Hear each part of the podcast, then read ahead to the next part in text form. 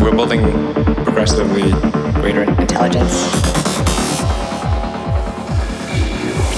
and the percentage of intelligence that is normal is increasing. And eventually we will represent a very small percentage